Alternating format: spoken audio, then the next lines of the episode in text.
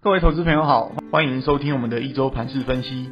我是合格证券投资分析人员玉树临风的整股专家古今。好的，记得上个礼拜节目跟各位提到，加权指数的均线持续收拢，正酝酿表态啊。那果不其然，上周台股也是乏善可陈。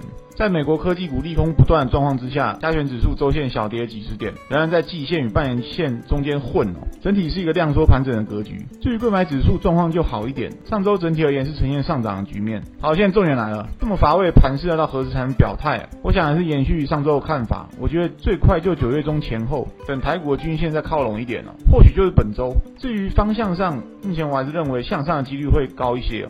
对，没有错，近期利空一大堆，像是美国公债殖利率再度攀高，台币贬破三十二大关，外资卖不停。另外还有苹果 iPhone 被中国官方禁用，还有辉达黄仁勋的卖股动作。但目前看来，台股在这些利空测试当中也算关关难过关关过。那到底这些利空是否能成功淬炼出台股一个坚实的底部？相信很快就会有答案了。再来是焦点新闻，上周华为发表了最新旗舰机种 Mate 60 Pro，同时在中国媒体大肆渲染下，将华为包装成历经三年后再度王者归来，成功突破了美国 5G 的科技封锁。那许多专业机构把手机拆解后，大都认同中国半导体发展，即使在没有先进制程设备的帮助之下，也能够达到一定的水准了。虽然目前还不知道这个旗舰机的这个最终销量，但可以确定一件事情哦，那就是即便华为这波大卖，跟台厂也没有多大关联，甚至还有排挤效果。因为在这两三年美国刻意孤立之下，华为也只能找中国本土业者合作。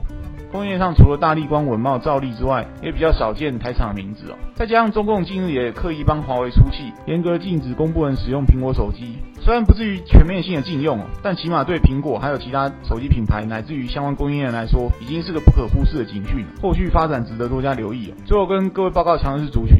上周筹码集中强势族群包含了这个，除了网通跟封测之外，大致上还是持续在这个低基期的标的上打转哦。电子这边像是手机零组件的宏杰科经济，还有记忆体的群联金豪科。传产这边则包含了塑化的世宝，还有智协的丰泰百合。标的其实很分散，不见得好掌握。那网通部分之前跟各位报告过，受惠于美国网络基建还有 AI 持续发展，长多还没有走完呢。拉回都可以留意买点。在筹码发散族群，主要是零零五零的成分股，像台积电还有部分金融股。另外，航空双雄还有面板双虎也是平创新低哦。主要也是源自于外资的这个卖超。后续就要再观察台币何时能止贬回稳了。好的，节目到此进入尾声。股市行情变化难测，但也充满机会。我们所能做的就是充分做好准备。我在投资机关点的粉丝团上也会分享每天关盘重点给大家参考，希望对各位操作有帮助，在股市里能稳中求胜。最后不免俗套跟大家说，如果以上内容各位觉得有帮助，请记得。按赞、分享、开启小铃铛，顺便加入投资机关员的粉丝团。我是整股专家古今，我们下次见。